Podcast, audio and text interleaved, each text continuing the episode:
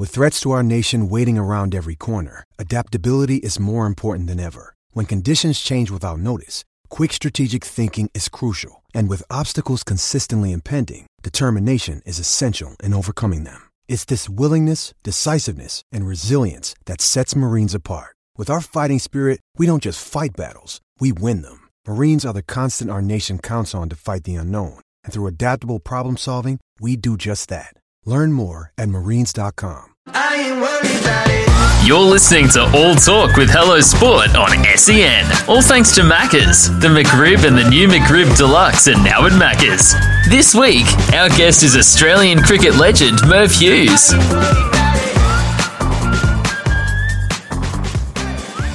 What is up, punters and dribblers? Welcome back to another episode of All Talk with Tom Eddy from the Hello Sport podcast. Back for another episode of our summer sessions. Now, that's not what it's called. I just came up with that. Did you like it, Eddy? I liked it, Tom. Summer sessions. No, it rolls off the tongue very nicely. Mm. Yeah. All talk Hello Sports summer sessions. Now- love it.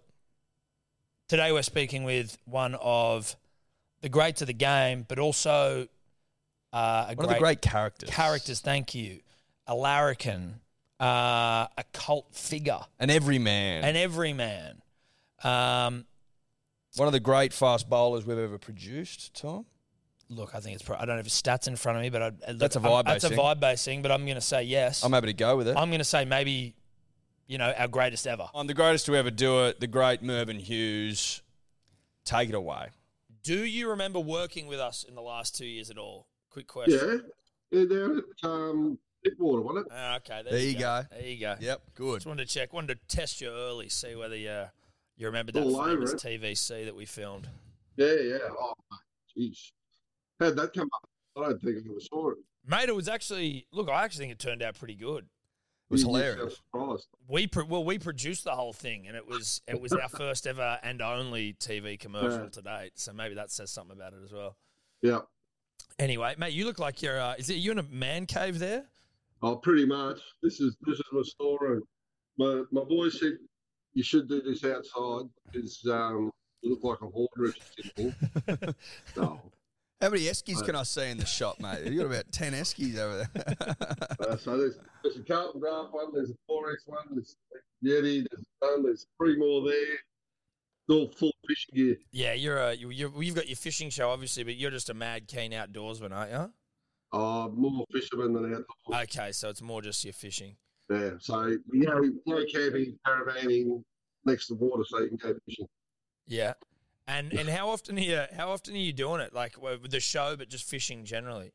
Um, not often enough, unfortunately. No. When was the last time you were out there? Um, I was, I was supposed to be up at um, Mudgee, so Lake Windamere, a couple of weeks ago, Mm. and then up to Glenbawn. So chasing Yellow Belly, then Bass. Um, and that was a week after Melbourne Cup weekend. But dislocated my shoulder Melbourne Cup weekend and couldn't go. How'd you do that? Oh, now don't don't laugh. I went ass up at a wedding Oh, did you? before I had a drink. Oh no. Well, you slipped over. Exactly. Are you then? Is it like, oh no, all eyes on Merv here? Like you're in heaps of pain. Forgive my language. I'm, we, we're told not to swear. that's a, that's a fair assessment. Just at, at a wedding, sort of trying to bustle uh, a group across, and I kind of walked behind a tree, a bit of a steep drop off with my leather shoes, that leather sole shoes on. Yep. Both feet went from under me. oh, I put my arm up or hand up on the tree so I wouldn't hit the tree and pop my shoulder. oh, Oh, no. Jesus. And the worst thing about it, three hours in the hospital when one of my good mate was shouting beers. I was Oh. devastated. Oh, my, god. So you missed three hours of the wedding. Uh, I missed three uh, hours. So I went to the hospital, We got to put it back, back in place, and got back as the final party was entering the reception. Right. They're good hours, those golden hours, the, the, the Yes. three that you've yeah, they're the best ones. But yeah, I'm sure you're. I'm sure you're well, aware of that. I'm yeah, no, I, best three hours of my life at Chuka Hospital. I'm, But they were very good. You went back. I gotta though. say, I would have thought that a dislocated shoulder, you might have just been like, you know what? just pop it back in. Well, or, well, either either Or go pop it back home. in and keep going, or just say, you know what? Uh, too much has happened today. I don't think I need to go back to the wedding. I might just go and park up in, in bed. Yeah, no, I, I thought about that, but um, yeah, no, good, great, great mate's son, and uh, two boys have got sons, so I thought that we'd make an effort. You better do it. Good for you. I, I don't know if I'd have that in me. I'm impressed. I'm very impressed. No. Mate, painful. It's the most painful thing I've ever been through. Co- And listen, I don't want to compare myself to the great man here, but I've had some shoulder issues myself over the last couple of weeks. Not dislocated. In fact, the physios have no idea what I could have done wrong because I haven't. I'm not physical enough to have like even dislocated it on a tree. But it's. I can say this: it's a frustrating injury to have. Again, not dislocated, but Not dislocated, but you know, shoulder issues, Tom. And now you got something in, in, in, In common, common. with the great man. yeah, So which is nice. Left, left or right shoulder, Tom? My right shoulder. Yeah, so I'm left. oh, like So if we, if we combine, we'll have two good shoulders. Maybe I'll just donate my good one to you because I feel like you'd put it to better use getting out there and fishing. You know what I mean? I don't know if I need my shoulders. I'm going to struggle holding the right end binding at the same time, but there we go. How long? But yeah, I got uh, away this weekend at Mulwala. So cod opening. Yep. If you're a fisherman, um, cod opening weekend. It's a massive weekend in, in New South Wales, Victoria. Okay. So up at Lake Mulwala, go along with Mulwala and have a, have a weekend trying to catch a cod.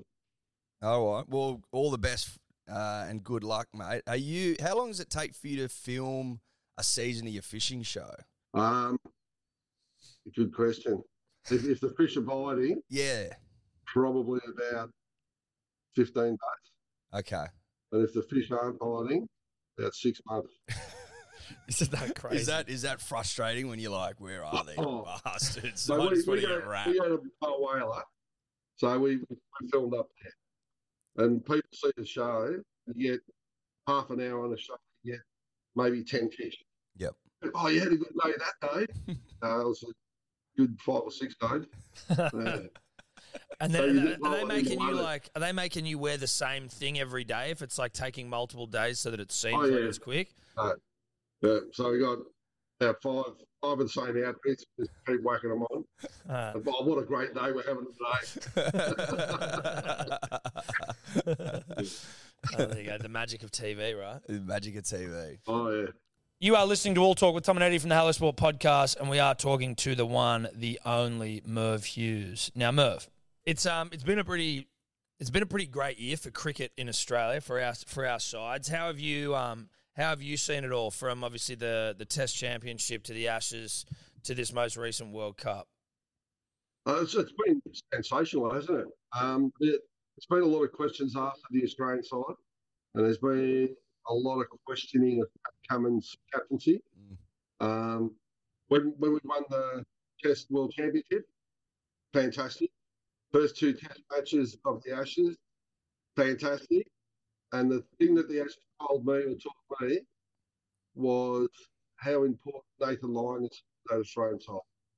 So Mm. when Nathan Lyon got injured, it wasn't such a decline; it was just a, free fall um, and, and things went downhill after that. But uh, for the India before that, to draw that series two all, um, people tend to forget that. And then a couple of one days, they're trying to get this the side right for the Cup. Mm. They go to the World Cup, lose the first two games against India, the home nation. They're, they're going to be hard to beat. Mm. And South Africa, who are up and down, and Australia didn't have their best game. And then as they built through, we had injury problems to Maxwell, and we had um, Marsh come home for personal reasons. Um, just at the right time, we got our best team together and, and played accordingly. You mentioned um, Pat Cummins obviously had one of the great years as captain. When he was floated originally as as taking over the reins, there was a there was a some doubt out there as to whether or, not a fast bowler could, could get the job done. As an ex fast bowler, did you ever have any doubts about one of your own being able to lead the nation? Yeah, yes. the big thing about captaincy is you've got to remain rational. Got to understand uh, the situation. But as a fast bowler, I reckon you've got to be emotional. Mm. So you you got to get angry. You got to get into the game. Um, but to watch the way that Cummins has handled it, he's been fantastic. And it's interesting that people want to judge him on his worst performance. I like to judge people on their best performance. Mm. And his best performances have been outstanding. Mm. But when, when it was uh, um, initially, the, the only concern I had was how he'd be stay rational. And he's got some really good guys around him. So Steve Smith, Warner, Alex Carey. Mm. But he's handled it well. I, suppose, to be honest, I don't know whether he was knowing, um, but he just seemed really down to earth and a really sensible bloke, which doesn't really fit fast bowler. yeah. No, it doesn't. We we don't know Pat, but we did once um, find ourselves talking to his old man at the cricket after we'd had a skinful, and he seemed like a really nice guy. So I can only Listen, imagine that's where Pat gets it from. Yeah, I would think so. His old man was great, and I just Yeah. I've got a feeling the apple hasn't fallen far Yeah. from the tree He was accommodating for a couple of dribblers like us. for for for, for almost far too long. Yeah. I mean, it was twenty minutes. Uh, would that be a fair representation? Sorry, Mr. Cummins, if you're listening. No. Um, Well, mate, the big thing is if you're pumping his son up, he's going to listen to him. Yeah, And if you're bagging his son up, I reckon he's going to piss you off pretty quick. yeah, that's a good point. yeah, it's a fair point. Um, yeah, but I, I, I don't know the family at all, but um, you could only imagine that he would come from a, a very solid family. Mm. Um, so everyone says that, but it was interesting. uh, Dennis Pagan, the former Kangaroos, North Melbourne Kangaroos coach, always talked about when they were recruiting a young fella, what they wanted to do was meet the parents, meet the mum, Mm. because they reckon he had a good, solid mum. He's going to be a good, solid kid. interesting. I guess that makes sense as well in a lot of Or good parenting. yeah. You're a you're a, are you a massive North Melbourne fan? Is that No, I'm a Bulldogs fan. Western oh Bulldogs, Western mate. Bulldogs? Sorry, Western that's right. Bulldogs, Canterbury Bulldogs. Is Oh, Steve you- Mortimer still playing? He's a favourite player. He's a no, he's still running around. Yeah, yeah. Uh, were, were He's you his a, fiftieth season. Yeah. Were you a frustrated AFL? Like, did you ever want to be an AFL player? Was that sort of similar? I know Warney was always like wanted to play for St Kilda, or was cricket Yeah, always your thing? Yeah, in Victoria, I think we, we a lot of a lot of guys have got a choice, and we lose either seven or eight of our best ten cricketers of Aussie rules football every season. I dare say in New South Wales will be the same with with sort of rugby, with basketball, with other sports. Mm. But Victoria, so I to answer your question, I played AFL footy or VFL footy back in my day. That's how I am. Yeah. Um, Full And- forward. and I'll pull back halfback. Um, I'm just saying positions, move. I don't know my AFL that well. Uh, no, well, I couldn't. If you can't kick straight, you're in the back line. Yeah. Right. So I was in the back line. Um, but I just thought as a 17, 18 year old, I was, I was, that was going to be my game. And then got invited down to train at Geelong. So it's not the draft as it is today. It was zoning. So where you live, tied to two clubs. So living in Western Suburbs, tied to Geelong, got down there, Geelong, uh, lasted three nights and got pissed off. Didn't like it. Oh, they didn't like me. I loved it. so you had three days. I'd seen enough. This bloke No, no, can't three kick. nights. Three No. nights. So I've actually, I've actually got, uh, listen, son, um, go and have a shower, pack your bags, piss off, don't come back, you'll shit house. Oh, God, so- Righto, if you say So so. it's pretty harsh. And then, like I said, 17, 18 years old, you've got a choice to make, haven't you? Mm. You, you can go out and find a job, Yeah. or you can play cricket. And so, like a good option. was cricket a realistic sort of career choice for you at that point, or after you got pissed off for th- after three days by Geelong, you sort of just go, "Well, that's all I got left." Uh, well, it's, yeah. It's interesting how decisions are made for you. Um, so football and cricket, not by decision. I went down to Footscray uh, um, as a top order batsman, part time bowler. Mm. And I got down there, and Ron Gaunt was the former Australian player. He was a bowler, he was a bowling coach at Footscray. What do you do? Oh, I bat and I bowl a bit. I reckon I bowled about three balls. Right, mate, you don't bat anymore, you're a bowler. I'm thinking, how easy is life? You don't even have to think about it. and so, how uh, like when did it all start to happen for you then in cricket? Like, how long after you dedicated all your attention to to bowling fast did it all start to to take shape?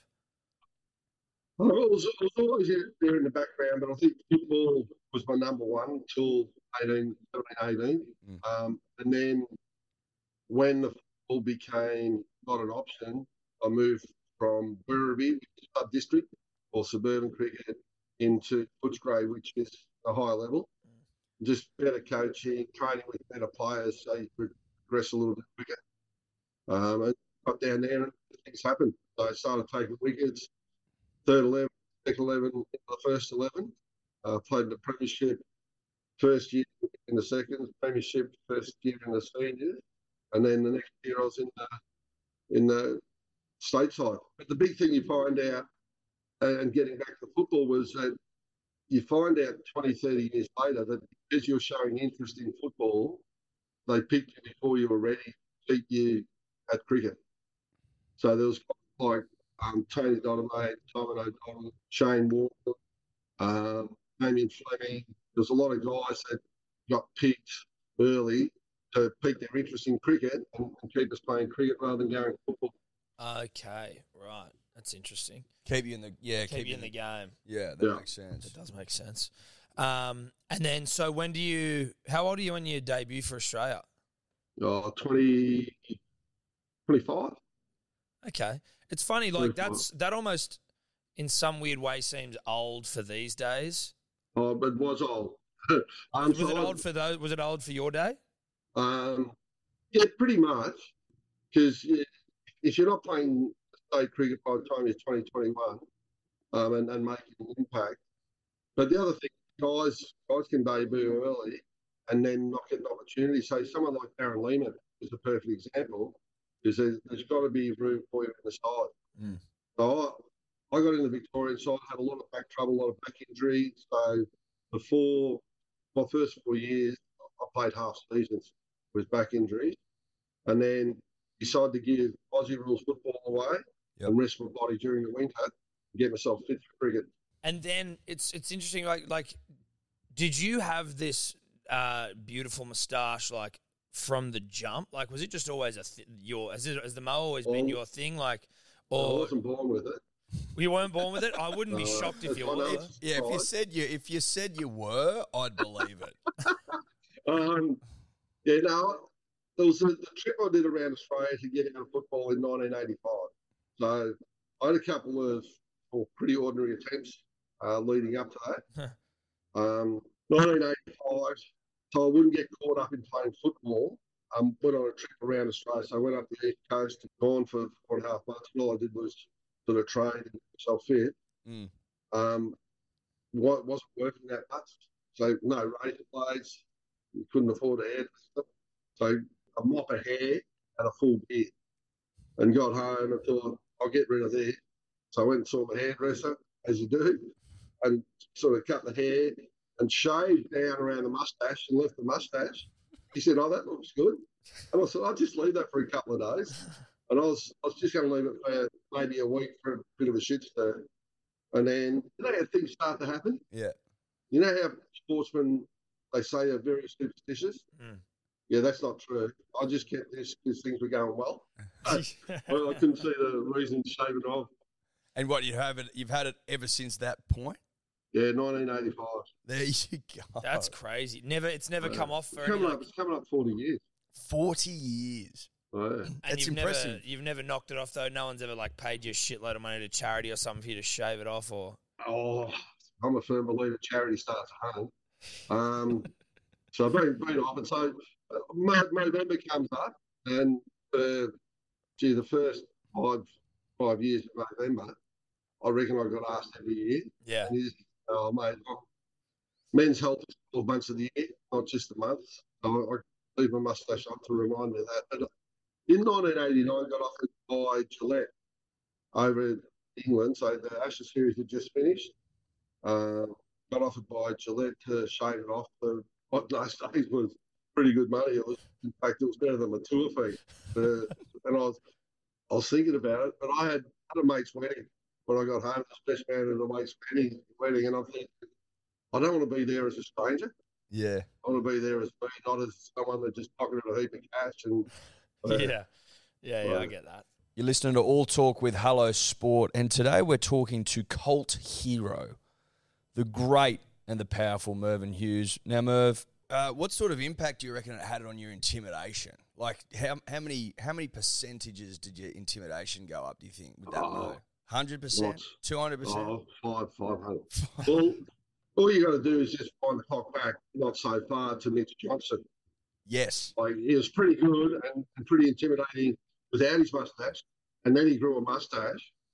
Oh, just turned into mean and nasty, Yeah. didn't he? It was another level. it was one of the great Yeah. Ashes performances of all Oh, time. One of the was great great. And then- series. Travis Head just recently yes. lost lost a contract, Australian Cricket Board contract, um, or Cricket Australia contract, whatever they call it today. Grows a mustache, and he's the best player in the world. You're making, So you're his making life, his life is giving you lemons. Grow a mustache. grow a mustache. Grow a mustache, but Oh. also like the, the nation really gets behind a mustache generally as well. Like obviously you got to be playing well, but if you're playing well and you have a mustache, like you also seem to get away with more. Like Travis Head's gone on one of the great rips, you know, these last couple of days after his uh, his uh, World Cup heroics, and Yeah. everyone's just like. You know, applauding him and loving him. If he didn't have a moustache, there's, a, there's every chance people would be like, he's a role model. He shouldn't be doing that. Yeah. Well, if you've got a mustache, I reckon people don't take it too seriously. Yeah. They just, oh, a bit of a yellow. So if you're a clean shaven, everyone just expects too much from you. Yeah. Did you And high find? expectation leads to disappointment. So, Did you find? Um. Well, I guess like you were kind of like you've always been a uh, you're a cult figure in Australian sport. Was that an immediate uh, thing that happened once you got into sort of the Australian setup? Is that something that I guess like you know it's is it tied to your performance as well? Well, I think I think being in Victoria playing at the MCG in front of that Bay 13 certainly helped. Mm. Um, and and certainly when I played, the media make or break players, and the media were very kind to me. Mm. Um, so I, I don't think they were very kind to my cricketing ability, but just um, you know, just a young age, just good bloke, just this, this and that. And really, I didn't get credibility in the Australian side until probably so 89, Geoff Lawson and Terry Alderman. Well, Mm. probably probably until 91. So I'd, I'd played five years. So I said, I oh, he's actually played five years at Test cricket. He's actually taken a few wickets. Huh.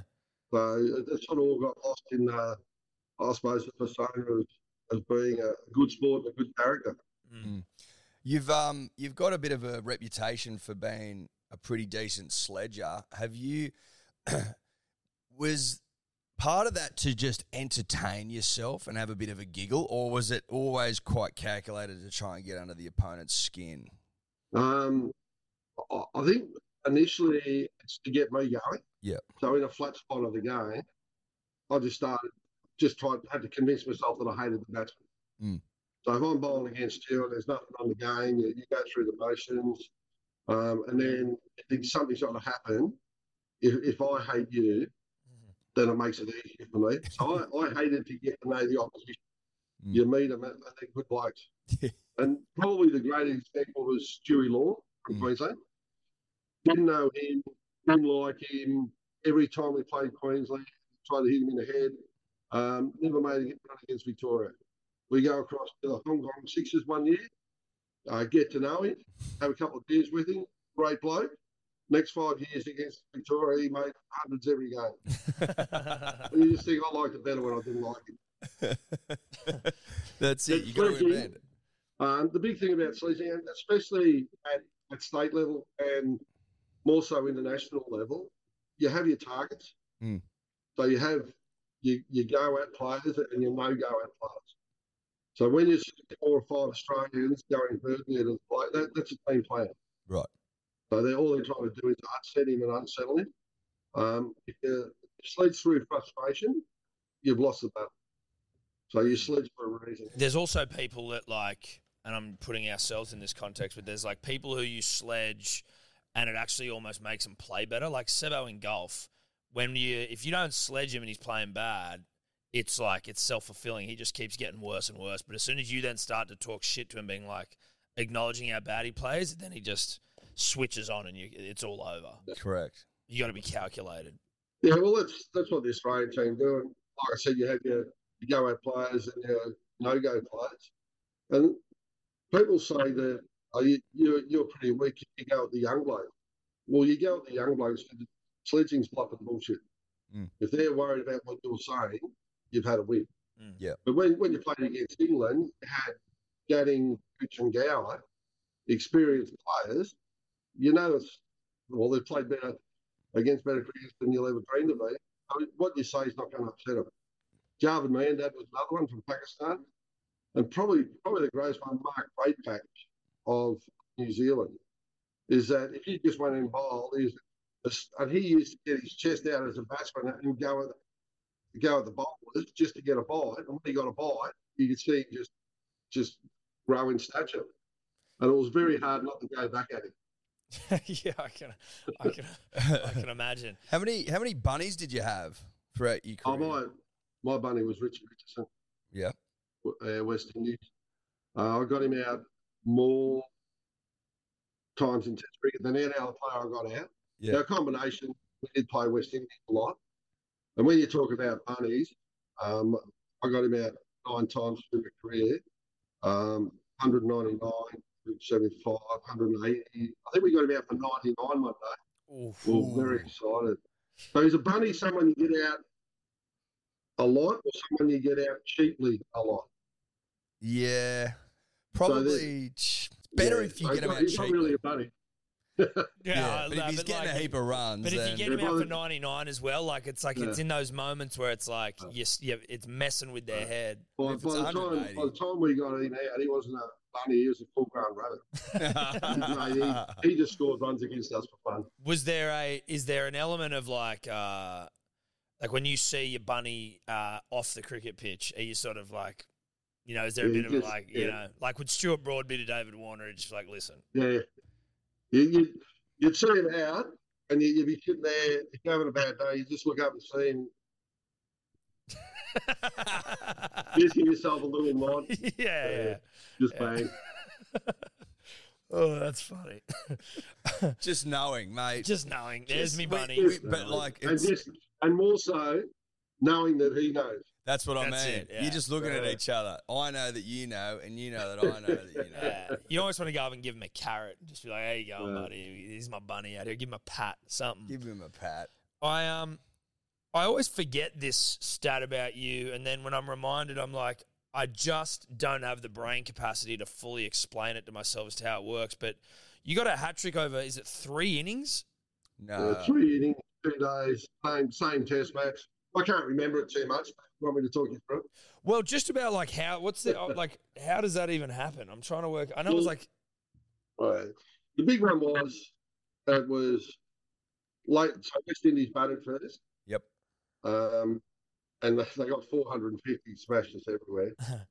but late in the innings, there was just a free fall of wickets. So I got a wicket, the last ball of the second last over in the first innings. Yep. And Tim May got a wicket in his over. I got a wicket the first ball of my next over, which was the end of innings. Okay. Okay. So three wickets all in no time. So I've got last ball we get, first ball we get, change of wicket. Off the back of Brian Wood at 126, Steve Waugh got four. A day and a half later, um, I'm, I'm sitting there waiting in the back, and Geoff Lawson got hit by Curtly Ambrose, and he retired.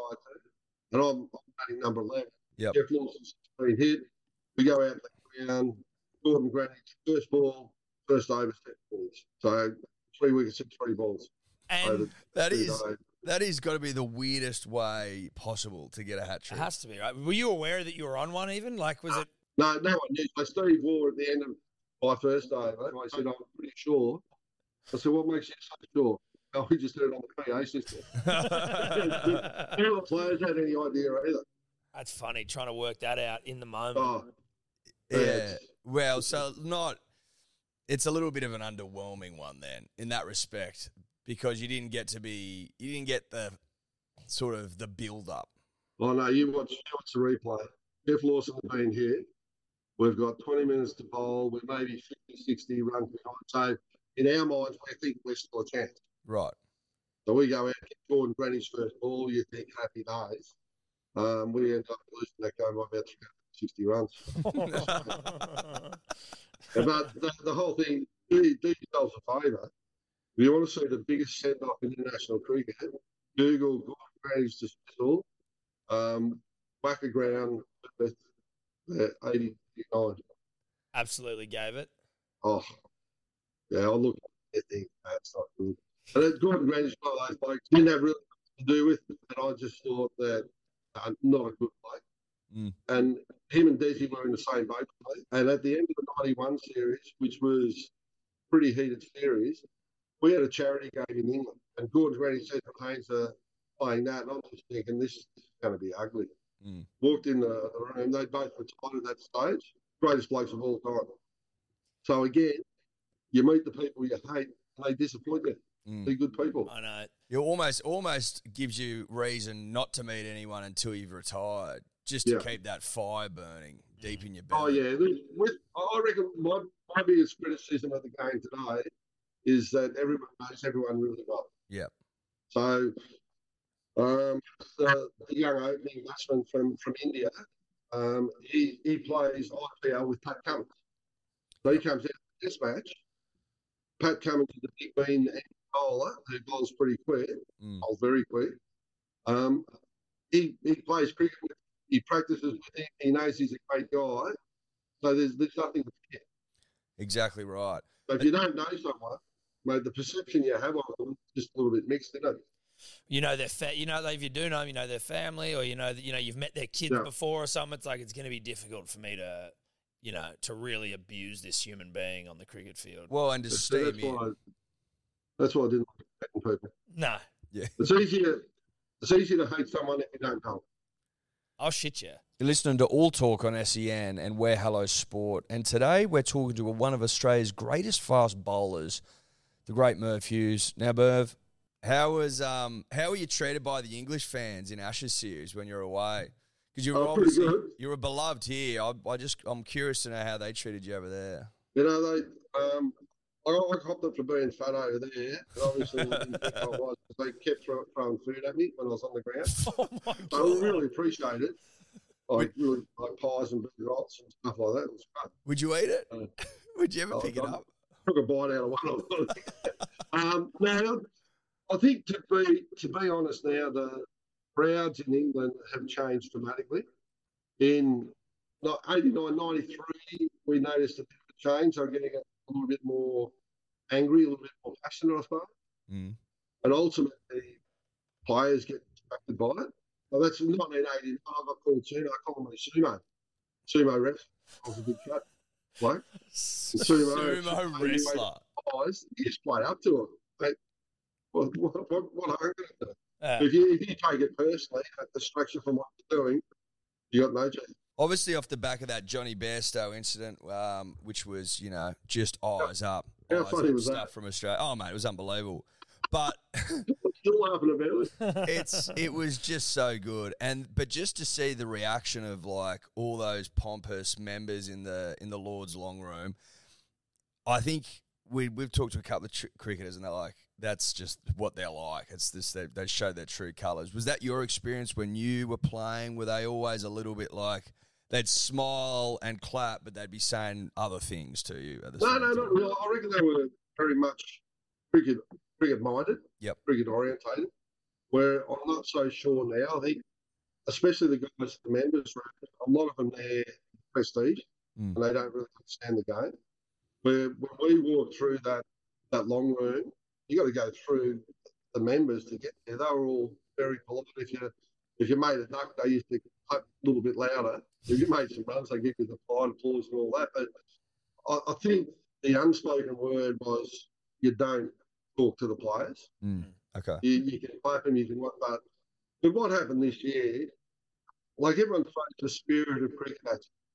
Now, Jonny Bairstow, the spirit of cricket. The people that haven't got the laws or the rules of the game on their side throw the spirit of cricket at you. Yes. Now, if you don't want to get money out of the stump, stay in your course. It's not that hard. it's very simple. Yeah, it's very simple. And I, and I learned that in the under 12, under 14, saying wherever Martin Sharkey, our coach, taught us that. Be aware of where the ball is. Sharky was it? Yeah, Martin Sharkey. Well, I don't. I hope Sharky isn't employed by England anytime soon to teach them how to stay in their crease. Hopefully, he's loyal. Um, but you during that whole period, you were you were vocal on Twitter. You were going back. We look. We were having one-sided arguments with Piers Morgan, where we'd just tweet at him and tell him he's an idiot. But were you were sort of were you guys needling each other? Um, no, Piers Morgan was a. Um, I, I met him, I reckon, 10 years ago. Uh, And you know how first impressions last. mhm. Um, I thought he was a flog man. But he was really good mates with Shane Warne. And Warney said, no, no, he's, he's a good bloke. So I thought, okay, I'll give him a chance. I never really crossed paths again. And then um, when he came out, it just shows how limited cricket intelligence is, is if he doesn't think that run out was out. Oh, man, it's um, it's like it makes. And no it's interesting too. Sorry to jump in on it, but it's interesting too that he's a passionate English supporter. We didn't hear much from him during the World Cup, did we? No, no, Yeah, didn't. no. So he's a passionate supporter when things are going well. Exactly right. Uh, it was a fair weather.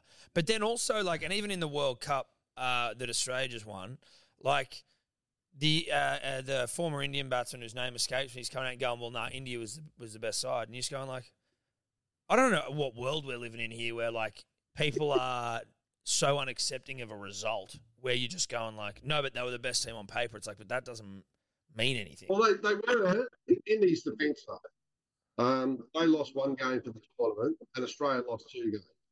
But the one game they lost was the final. That's so- unlucky. They're not the best. So basically, the best teams, the four best teams qualify. The two best teams win the semi final, and then the best team wins the final. And for them to say, well, we're the best team through it. So what do you do? You have a World Cup without semi finals or finals, and just after the four games, you're the winner. Mm, exactly right. It doesn't make any So, sense. yeah, it's, it's a World Cup. It's, yeah. And I, I can't understand. I can't understand either. You listen to All Talk, and you're also listening to none other than the moustached man. Couldn't think of any other adjective there, but he does have a moustache. Merv Hughes. Now, Merv, are you like are you gr- like grateful or um, I guess maybe envious of how um, I guess uh, the the level of cr- that cricket has reached now compared to when you were coming through. Like on one hand, their schedule is absolutely absurd, and they're playing T20s after a World Cup win. But then there's also so much more, I guess, opportunity, and it's super like it's incredibly lucrative. Like, do you see it as you would have liked to have played in this time, or are you happy where you came through? I'm very happy where I came through. I, the the talk that our, our current players get paid too much is a load of bollocks. To be honest, is that um, we didn't have social media, so we had to deal with maybe four journalists. So 89, 93, I think we had four or five journalists on the, but all the players do the journalists. Um, we sit there, have a couple of beers. If there's any issues, pull them aside and say, mate, what, what's this story about? Mm. Now, our players go over to England um, last year, and there's 70 odd journalists over there. They're all looking for the story. And you can tell by reading their cricket column, they're not interested in cricket. So if Mm. you're not interested in cricket, don't go. It's been a long time since I've read an article about cricket where you get something other than what's on the scorecard in the article. And I don't want your opinion. I want the facts. Now, you're, you're a sports journalist. Just tell me about the sport. Yeah, I don't care what the players do outside. I don't care if they go and have a couple of beers, as long as they're right to play. And there's something I've always found about cricket journalism, the, and again, the ones where we're speaking about where when it's done correctly, where like there's almost no more engrossing a sports article than when someone's like wrapping up a day's play or a test match really well, And they write well. and they write really well. Yeah. And there's a Yeah. few that are still around, but like I, I agree with you that there's the majority aren't necessarily out there looking for it. Well, the, the five, I reckon the five that we had, we had Greg Moore, Malcolm Conn, uh, Robert Craddock, um, Patrick Smith. There's another, I can't remember his last name, which is which is bad because he wrote my book for me. they, they, were, they were fantastic journalists, and, and they loved the game. They were passionate about it, and all they did was write about the game. And now, basically, the journalist's got a free rein to, to write what he likes. And there's going to be no no feedback on it. When um when was the first time you experienced that sort of like or have you ever experienced that sort of journalism where like they've come for you in a bit of a weird way? Oh, but probably, probably the big one was the old MCG was a pretty flat wicket. Mm. and West Australia made a heap of runs, Victoria made a heap of runs, and one of the one of the journalists wrote up a story about how you can't expect the West Australian bowlers to well on a pitch like that because it didn't suit them. And you think they're fast bowlers. It's okay for them not to take wickets, but I get back not taking wickets. I used to have a talk to the journalists. So, mate, what's going? You just got to be got to be fair when you do. So, mate, I find it very very amusing. Um, normally, and these days, yeah, some of the journalists have an agenda with the players, Mm. and they target the players. And if you're a 50-50 on cricket, you tend to believe what you read in the media. And the media now is very unkind to our players. Our players deserve better than that, and they are better than that. So that's is that a sort of a new phenomenon with the the Australian media, New South Wales media is is not great when it comes to sports stars. Has that got worse over time? Yes. Yeah. Okay. Yeah, I, I think it's almost to me the journalists jealous with the amount of money that the, the players are getting Okay. because their wages haven't gone up as, Mm. as much. So you have a look 10 years ago, 20 years ago, um, and when I played 40, years. everyone was saying "Gee, you didn't get paid much. What about the guys that played in the 60s, 70s? And that's that's where with Kerry Packer came in, and basically that was a, a protest about pay. Mm. And that certainly helped current players because I think people now understand their, their value. You, I was going to say, you came, you, you played with the late great Shane Keith Warne. Was what was it like being around a bona fide superstar of the sport? You could argue we probably haven't had one since in the sport of cricket. Like, I used was to ask it? him the same question when he came into the side because that, that used to be me. Um, no, I've, I've worn. When he first started, came back from the Cricket Academy in South Australia. Mm. Um, a few of the senior players watching him at Victoria Nets, he leg going to bowl about, going to bowl about, going to bowl about. That now later, he's bowl about. He's, he's pretty good. And then when he starts playing, he's okay, but he's not outstanding. And you thought, mate, he's going, to play Test cricket. He- He's going to be pretty handy. No, I don't think anyone expected him to do what he did and take 700 wickets. But the, the thing about Warney, most cricketers have a purple patch in their career that lasts maybe 12 to 18 months. Yep. Uh, and he had a purple patch that lasted 12 to 18 years.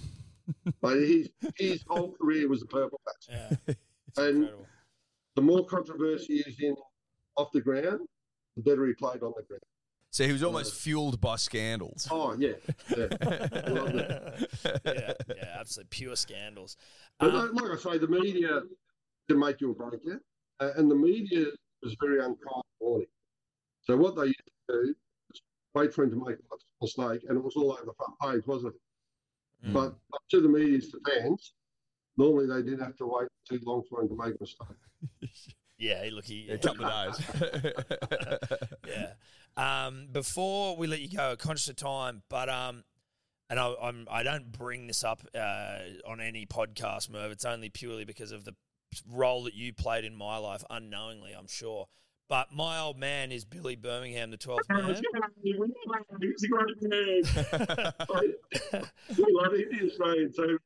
I, I reckon I've said this to you before. We loved him because when we started, most of the guys in the commentary box were from Channel 9, um, obviously the World Series days. Yep. There's a bit of a conflict. And we were, when we were no good, we were confident.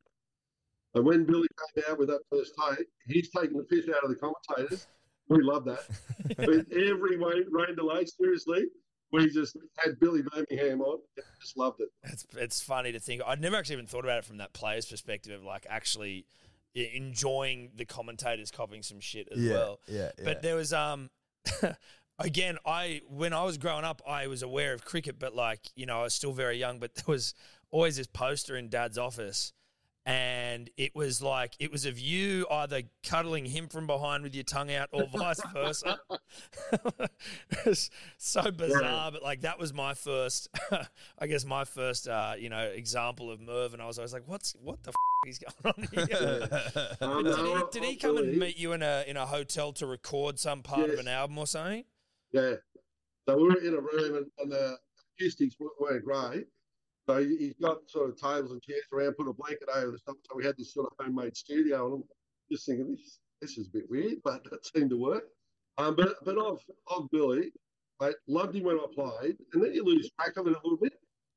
Now my oldest son is 26. Ten years ago, he's playing under 16 cricket down the coast of Victoria, thing up and back just after Christmas into January, and he got the best of Billy Birmingham. Oh, Dad, can we play this? I was just thinking, oh, mate, you just forget how. you just in tears the whole time, just thinking, mate, this just gets better. It's never, never outdated. Oh, I'm glad he'll uh, is he'll, he'll be happy to hear that. Yeah, yeah, it's good Um, stuff. I'd I'd like to say he's a good friend of the team. Um, every time he was around, we sort of included him. But also, I remember one day where we had a signing session and he came in to catch up, and I myself was just so entrenched in getting getting everything signed that you sort of may have brushed him a bit. Just I look back at that. That's that's one of my great, greatest regrets. Great, great. Well, listen, I'll, I'll let him know. What he did for morale in the side was fantastic. Oh, that's cool. I'll let him know that you are you you know you're losing sleep over the time you brushed him. Well, and the other thing too, Christmas is coming up. Give him a big kiss and tell him to release another album. yeah, okay. You're like, all we've had the best of Billy Birmingham. We need the very best of Billy Birmingham. right. yeah, yeah, the it. very, very, the very, very best. I like it. Merv, mate, thank you very much for your time. We really, it's been it's been great to chat, um, and uh, hopefully we'll bump into you at some point over the summer. But if not, enjoy the cricket. Thanks. well, mate. hopefully, um, we'll be up at the Sydney Test. So if you're around, be, be good to catch up. We'll be there. At Yeah, Sydney we'll be there. sure. Don't worry about that. Absolutely. Hundred percent. all, all, all I'll do is I'll find Pat Cummins and Pat and we'll, Yes, That's yeah, it. We'll we'll be with for his old couple. man. you'll be hanging sure. around there somewhere. Yeah, Yeah, yeah, exactly. hundred percent. Good on you, Merv. Thanks, Cheers, Merv. mate. Have a go on, Hey, mate. guys, you very. Good on you. Thanks, mate. Cheers. mate.